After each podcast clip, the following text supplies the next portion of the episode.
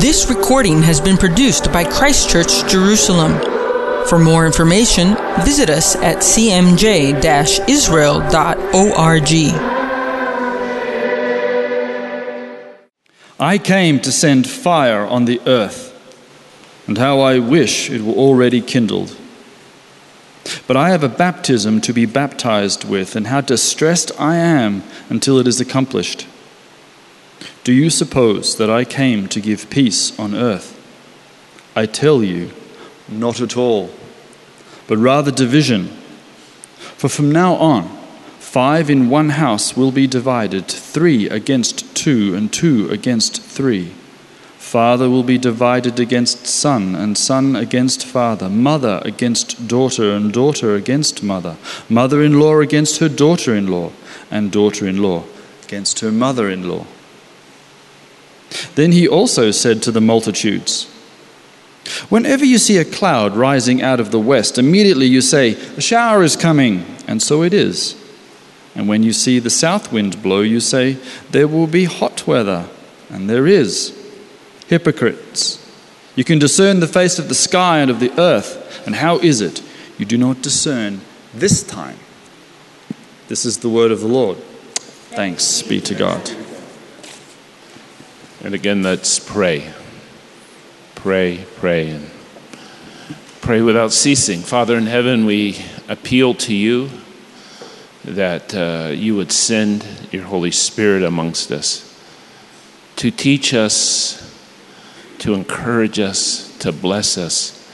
Most of all, Lord, to challenge us so that uh, we can be transformed and we can live lives that are pleasing to you and bring blessing to others. We ask this in the mighty name of Jesus. Amen. I'm going to um, let's talk about uh, the gospel passage for today. And this particular passage is, um, you might say, it's troubling, uh, it's uh, difficult uh, theologically, it's difficult uh, pastorally and certainly the opening verse, I have come to bring fire on the earth, is not the kind of thing you'd like to put on a Christmas card.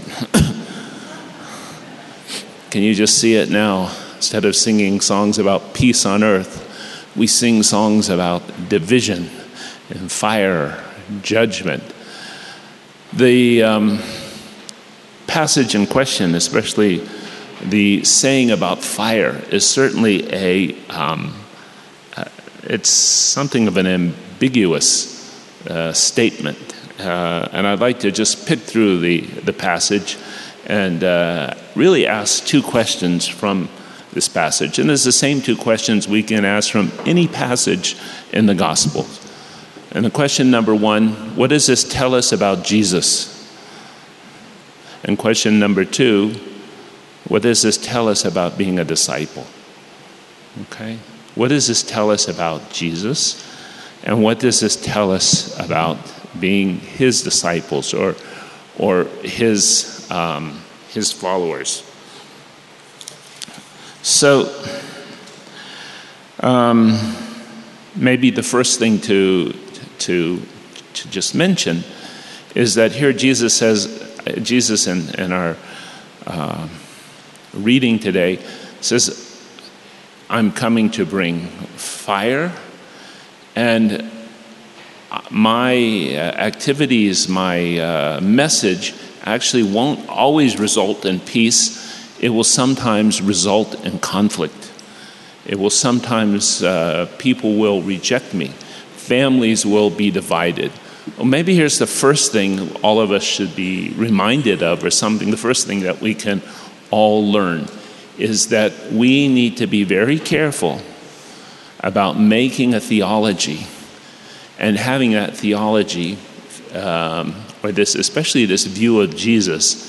We need to be very careful about ensuring that our view of Jesus isn't a reflection of who we are, because we oftentimes make Jesus in our own image, as we make God in our own image with all our fears and all our concerns, with all our strengths and weaknesses. We either project them upon God or we somehow fashion an image of God uh, in our likeness, uh, contrary to, to the biblical statement where God creates us in his image. We oftentimes create God and Jesus. And of course, isn't it odd?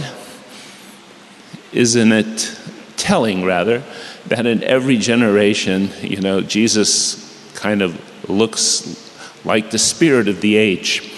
Yes? Uh, and so it's very easy to miss, it's very easy uh, to distort.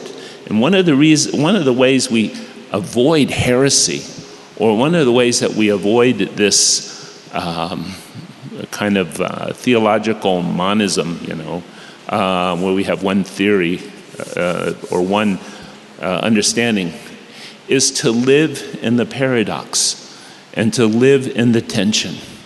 And if we cannot live in paradox and we cannot live in tension, uh, eventually we will end up spiritually, theologically, maybe even uh, in other ways, socially, culturally, we'll end up in trouble. And the tension here is yes, Jesus comes and he does bring peace. And Jesus comes and he enables uh, those who follow him or love him to be reconciled with one another. Uh, and Jesus brings healing. Uh, Jesus brings deliverance from the powers of evil, uh, from the devil himself, uh, from the demonic, from the oppression of the world system. And yes, Jesus brings justice and he comes into any situation. And at the same time, yes, that message of Jesus can cause division. That message of Jesus can cause people to be rejected. It can cause persecution. By the way, we who are believers should never be the ones causing the persecution.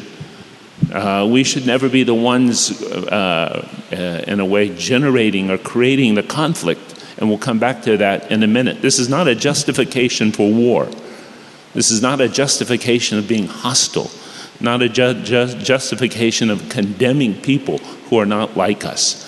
But the very simple fact of it, of all of this, is that yes, Jesus does all this wonderful stuff, and yes, he brings peace, and yet at the same time, his message will bring division. People will reject the message. Those who carry the message, those who preach or talk about the kingdom of God, will be rejected and condemned and always misunderstood. You're going to be a follower of Jesus. You, it should be really understood from the beginning. You will be misunderstood. You will be misunderstood. And that, of course, uh, sometimes is a cause of great consternation to those of us who, um, who are indeed followers of Jesus. Robert Lindsey, who used to be the pastor of the Baptist Church, together with David Flusser, they were great Hebrew scholars. One was a Baptist missionary, and David Flusser was a Jewish Orthodox professor uh, at the Hebrew University. They both understood this verse uh, and the, the nuances in the Greek and the parallelism. Uh, they uh, understood the opening verse of our, of our lesson to be something like this I have come to bring fire on the earth, and how I'm, I regret, Jesus says, would say, that it's already kindled. Meaning, it's, he, judgment is coming but it's not something Jesus rejoices in.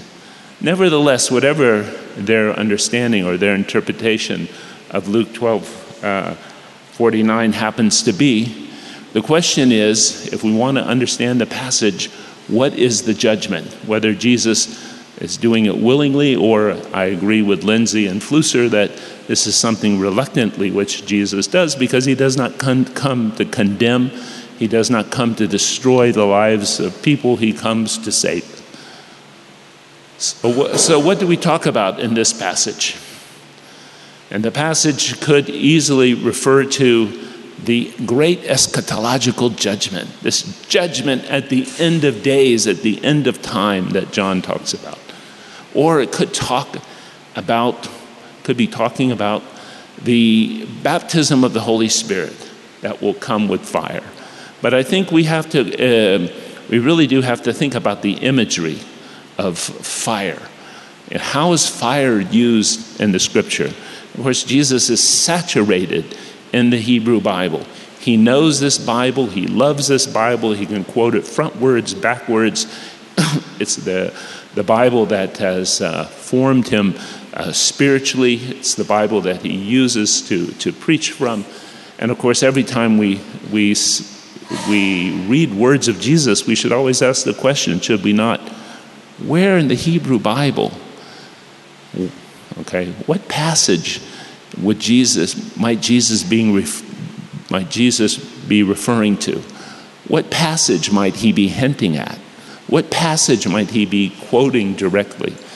And if we think for a few minutes, not, we don't have to think very long, what is fire? Fire is a metaphor, it's an image for God Himself, is it not? That the, the way to describe who God is is to describe Him as a consuming fire, to describe Him as somebody who is inc- powerful. Is it not true that fire might be the most destructive force in this world? I mean, maybe after atomic weapons, I don't know, or nuclear weapons that fire um, provides, does it not? Um, it is not only very destructive, but of course it provides, uh, uh, it uh, represents uh, an energy, uh, it represents a force in the world. And of course, we're afraid of fire, but then again, we're sometimes fascinated by fire. And so when we think about God and think about His holiness, on one hand, we can be afraid. On the, uh, we are afraid. And on the other hand, we're kind of attractive. Uh, and you can see this how we're even just being, as humans, we're fascinated with fire itself. And that fire, while it's very powerful and very, very, you might say, uh, other, and it can be very destructive, at the same time, it's necessary for life. Is it not? You cannot live, we cannot live, we cannot have a civilization without fire. And so the fire, while it's dangerous, it's also very good. And in a way, does this not uh, summarize God Himself, who God is? And was put very nicely in the, one of the C.S. Lewis books, The Lion, the Witch, and the Wardrobe, when I think the little girl Lucy asks about Aslan, I forget the exact details. And what was the answer? He is good, but he is dangerous. He is good, but he is dangerous. He's not to be trifled with. He's not to be, we're not to try to manipulate him. We're not to try to control him as we so often want to do as humans yes, or put him in the box and, uh, you know, have it all tidy. So, in a way that, again, we've put, created God in our image. Speaking of C.S. Lewis, you know, C.S. Lewis talked about the fire of God and God being this consuming fire. And he said, God's fire is even hotter than any fire of hell. Because this is who God is. This is who God is. And this is what it means to be holy. To be holy, holiness is danger, especially to those of us who approach it in the wrong way. God's holiness is danger. And at the same time, God's holiness is goodness. Can you live in that tension? If you can't, then we're going to miss something. Can you live in the tension that God is that Jesus comes and brings peace and healing and reconciliation, and yet his, his mission, his words, his message will bring rejection and suffering and persecution. You don't have to be a big theologian with lots of degrees to understand this. In fact, people get more complicated and more complicated when they can't understand tension or paradox. We have to live in this tension. And maybe what Jesus is saying here, if he's not talking about the baptism of the Spirit, which I don't think he is, and he's not talking about the judgment that happens at the end of time, Maybe what Jesus is saying here is that I come to bring fire. Fire purifies, does it not? Fire perfect, per, refines, it perfects. And what does Jesus want from us? He wants us to be transformed and He wants us to be changed. And what, of course, gets in the way is nothing but our sin. Yes, nothing but our sin. Our sin is what um, keeps us really from entering in uh, to a very, uh, you might say, full and uh, complete relationship, complete relationship with God.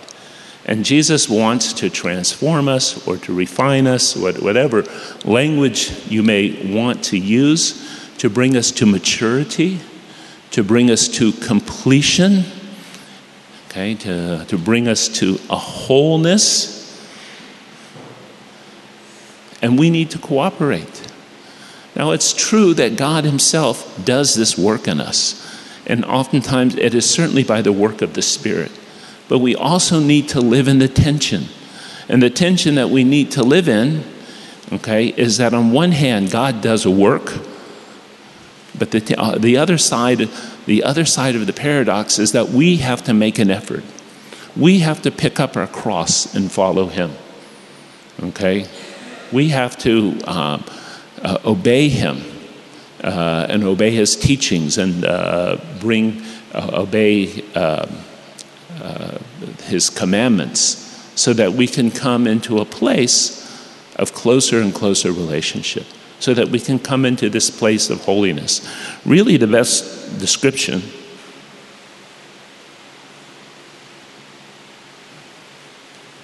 is in Psalm 51. Okay? is in Psalm 51 and how David pleads before the Lord. And this should be our daily ple- pleading as well. Because here's the danger the danger is if we don't let the Lord refine us and purify us now, we will have to stand before Him and give an account. Now, some of us don't take sin very seriously especially the small sin. And of course, for Jesus, the small sin is just as dangerous and just uh, as important to get rid of as the big sin, such as what we talked about last week the sin of anxiety, or the sin of pride, or the sin of being self righteous. And we think because we're not out raping people, or we're not out uh, robbing banks, or we're not overtly racist, that somehow we're fine. We're not. We're not. We need, all of us need to be refined. We need to cooperate with the fire. Otherwise, if we don't cooperate with it now, the consequences will, uh, will be waiting for us okay, on Judgment Day. And this isn't a, a, you know, a fire and brimstone sermon, but surely it is the teaching of the New Testament and the teaching of the church from day one until now that all of us will stand before a God who's a consuming fire and have to give an account of those things that we did or those things that we failed to do. So we need to actively make that effort. And of course, at the same time, trust uh, that God will do his work in us as well. So, what, what words from Psalm 51 uh, should encourage us? Well, first, David calls for mercy, but then he says, Wash me thoroughly from my iniquity and cleanse me from my sin. Not just asking for forgiveness, but asking for cleanness, uh, asking for uh, cleanness, asking to be uh, cleansed from, uh, from those sins. And of course, he, he says, Purge me with hyssop, and I shall be whiter than snow. Create in me a clean heart, and renew a right spirit within me. Do not cast your way, do not cast uh, me away uh, from the, your presence and take your Holy, your Holy Spirit uh, from me. So these are, um, all of these are things that we can pray every day. Yet at the same time, as the psalmist says here, they have to be prayed with honesty. We have to be able to embrace, okay, that maybe God is, will test us, maybe God will discipline us, you may remember Hebrews chapter 12, where it says, My son, do not despise God's discipline. Do not despise God's discipline. Now, sometimes we think God is punishing me. We, I, I don't know about that. I don't know, we don't, I don't think any of us know about this. I don't think we'd understand uh, God's punishment. And maybe we should take that in part off the table. God allows us to reap what we sow at times. But oftentimes in the life of the believer, God will discipline us. He will, uh, to put us back on the right path. He will test us to, so that, uh, according to Deuteronomy chapter 8, we know what's in our heart and we don't deceive ourselves and we can be honest with ourselves. Because the reason is so many of us, yes, will turn away and, and, and not allow God to work in our lives is because we live in self deception. We're fine, there's nothing wrong with us. They're just little sins, and after all, I'm too busy for this. And that's the shame of our uh, very busy society is that uh, we've got too much going on to be disciples. Um, now let's go on a little bit. He said, um, I come to bring division. From now on, there will be five in a family, one, uh, and one family divided against each other, three against two, and two against three. They will be divided, father against son, and son against father, mother against daughter, and daughter against mother in law, um, etc. etc. Jesus seems to cover all the, all the relationships here. Of course, you know that um, there is uh, an understanding for this uh, in the, the Hebrew Bible, um, and it was understood that uh, by Jews in the time of Jesus that with the coming of the Messiah, that there would be great um, division amongst people, and uh, Jesus seems to certainly understand this. He might be referring to, um, or and his words might be bouncing his understanding off of Micah 7 6, where it says, For a son dishonors his father, a daughter rises up against her mother, a daughter in law against her mother in law. A man's enemies are members uh, of his own household.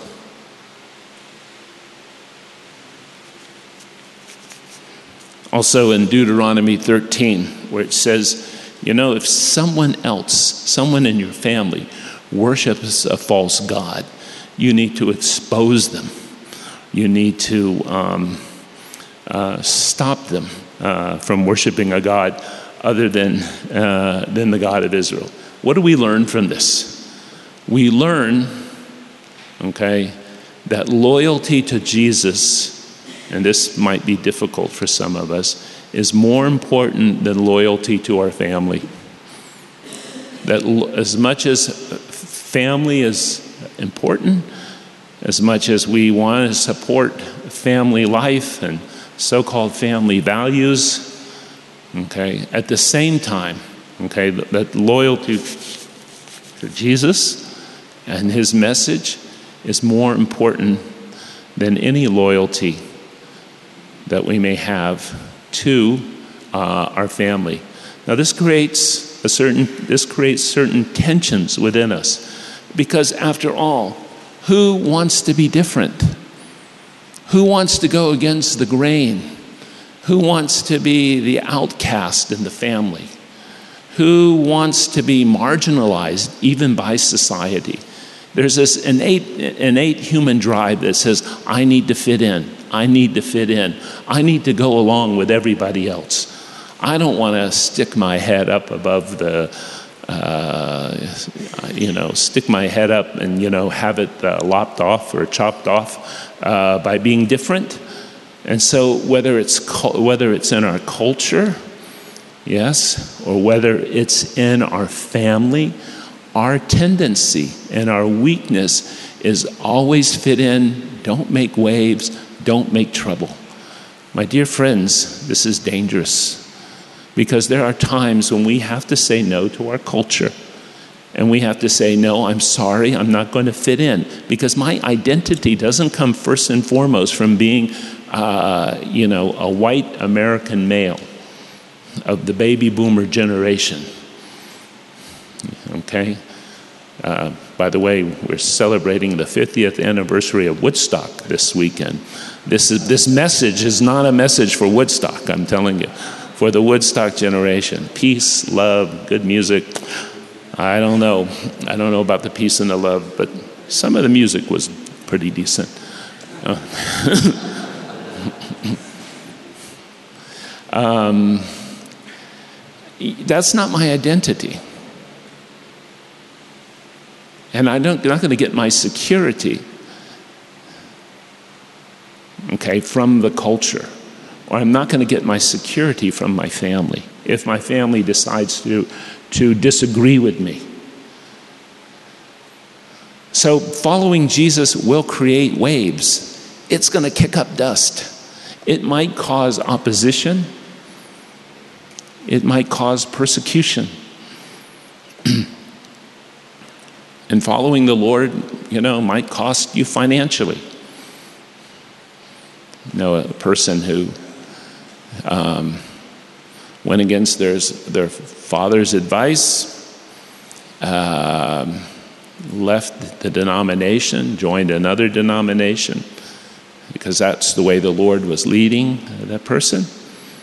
And, uh, you know, when the father died, he missed out on, you know, hundreds of thousands of dollars of inheritance.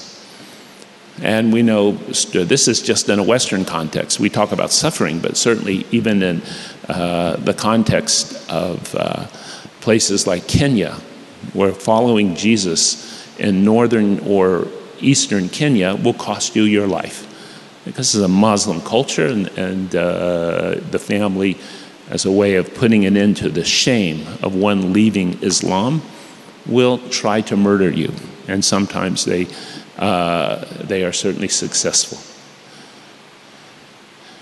But here's a warning in all of this. If we're going to be rejected, if we're going to be opposed, let it be for the message of Jesus, not because we're self righteous or we're cranky, or we're hard to get along with, or we have a lot of pride, or we might be stingy, whatever it may be. A lot of times we hide behind theology. We take our broken places and say, no, no, this is theology, and they, they don't like me because of Jesus. Or very often, people may not like us, or they may oppose us, or they may persecute us because of weaknesses of who we are in our personality. So we need to make sure that's not an excuse. So, so there will be opposition. And again, our first and foremost loyalty, okay, is to the person of Jesus himself. It's not to the church, it's not to the evangelical subculture, it's not to the purity message, or it's not to the you know, to the worship group or to whatever. It's to Jesus. It's to Jesus. As we read in Hebrews, we need to f- fix our eyes upon Jesus and keep our eyes there. People will certainly disappoint us, and other believers will disappoint us. The church will disappoint us. Okay? But the Lord will not disappoint us. Okay? And we need to we need to remember that. Is Jesus nice? Probably not. Is he good? Is he compassionate? Is he merciful? And the answer is definitely yes. Okay, let's finish here. Um, you know, finally, Jesus, he, he's critical of the crowds because these people don't see the signs they don't understand the times in which they live. Yes? And uh, that could apply equally to us. Many of us are oblivious to what's going on around us. And many of us are somewhat complacent, even as believers. Oh, things have gone on the way they've gone on for thousands of years. What is why should I listen to the words of Jesus? Because in this passage, however you interpret it, Jesus is saying, you know what? you urgent, urgently need to make a decision. You need to be immediate about this. It's not something you put off and wait for a long time. Make a decision. Recognize the time in what we, which we live. And the time in which we live may be the end of days, and it may not. But people, but God's creation, God's people are being destroyed, okay, by sin and corruption and idolatry. And that, those things are not are bringing a curse upon people. They're bringing destruction into their lives. Yes, they're bringing harm into the lives of others because we don't sin, ever, ever sin in isolation. What our sin affects some, surely always affects somebody else. And Jesus urgently says, Hey, now is the time. What does he want us to do? What he wants us to do is found in chapter 13 of this. Uh, and it very simply says, you know, in chapter 13, because it's a continuation on, it's a continuation of the teaching. He said, repent, repent, turn around, change your mind, go in a different direction. And not something that we do once, but something that we, we adopt as a lifestyle. Repentance is something daily, and change is something daily. But of course, we have to be honest with ourselves. Do we not? In order to, uh, to hear the words of Jesus, uh, you know, and to turn around. We need to recognize the time in which we live. The days are evil. There are good things happening sometimes in some places, but people our lives, yes, without being a follower of Jesus, our lives are being destroyed. And we're victims of the devil and victims of our, our, we make our bed. Sometimes it's subtle.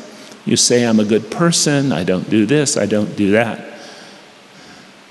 But even those hidden sins, the sin of being self righteous or the sin of greed, have destructive consequences. Who wants to perpetrate the sickness that goes from generation to generation to generation, the brokenness that goes from generation to generation? Raise your hand. Raise your hand. Who wants to stand before the Lord saying, I'm a sinner, but you saved me by grace, and have to give an account for why we were self righteous, or why we were anxious, or why we couldn't trust in Him, or why we had to medicate ourselves with sex or alcohol because we couldn't allow, we, we didn't take the time or didn't take the opportunity to allow Him to heal us. He wants to die in that condition? And believe it, believe me, all of us will soon be standing before the Lord to give an account. And hopefully we'll not be ashamed and shrink back. And that's the, that's the urgency of today's message is allow God's fire to refine us, to perfect us, to bring us into maturity. Yes, to bring us into completeness, to bring us into wholeness in the way that we relate to Him and the way that we relate to others. Again, it takes an this evangelical, God's going to do everything. It's not in the scripture. God works with us and in partnership with us. We make an effort. And as we make that effort, God comes and uh, gives us the grace. But first, we have to have that desire. And that's what I would like to pray. So, Father in heaven, we ask that you would indeed give us desire, that you'd all give us uh, a yearning, that you'd all give us a sense of urgency, not to stay in our sin, not to wallow in our brokenness, not to make excuses over and over again for our weaknesses. Lord, we pray that you'll come by your Holy Spirit, that you'll search us, you'll indeed cleanse us, renew us, remake us, and Lord, transform us into your image so that we can glorify you. Yes? And Lord, uh, bring blessing to ourselves and others. Lord, may we know you as a God of fire, a God who is powerful, holy, who hates sin, and yet is compassionate to us sinners, merciful to his creation. In Jesus' name we pray. Amen. Thank you for listening. If you've been blessed by this teaching, let us know by leaving a comment on our Facebook page or leaving a review in iTunes. You can offer practical support to Christ Church Jerusalem by clicking the Donate Now button on our Facebook page. Thank you and blessings from the City of the King.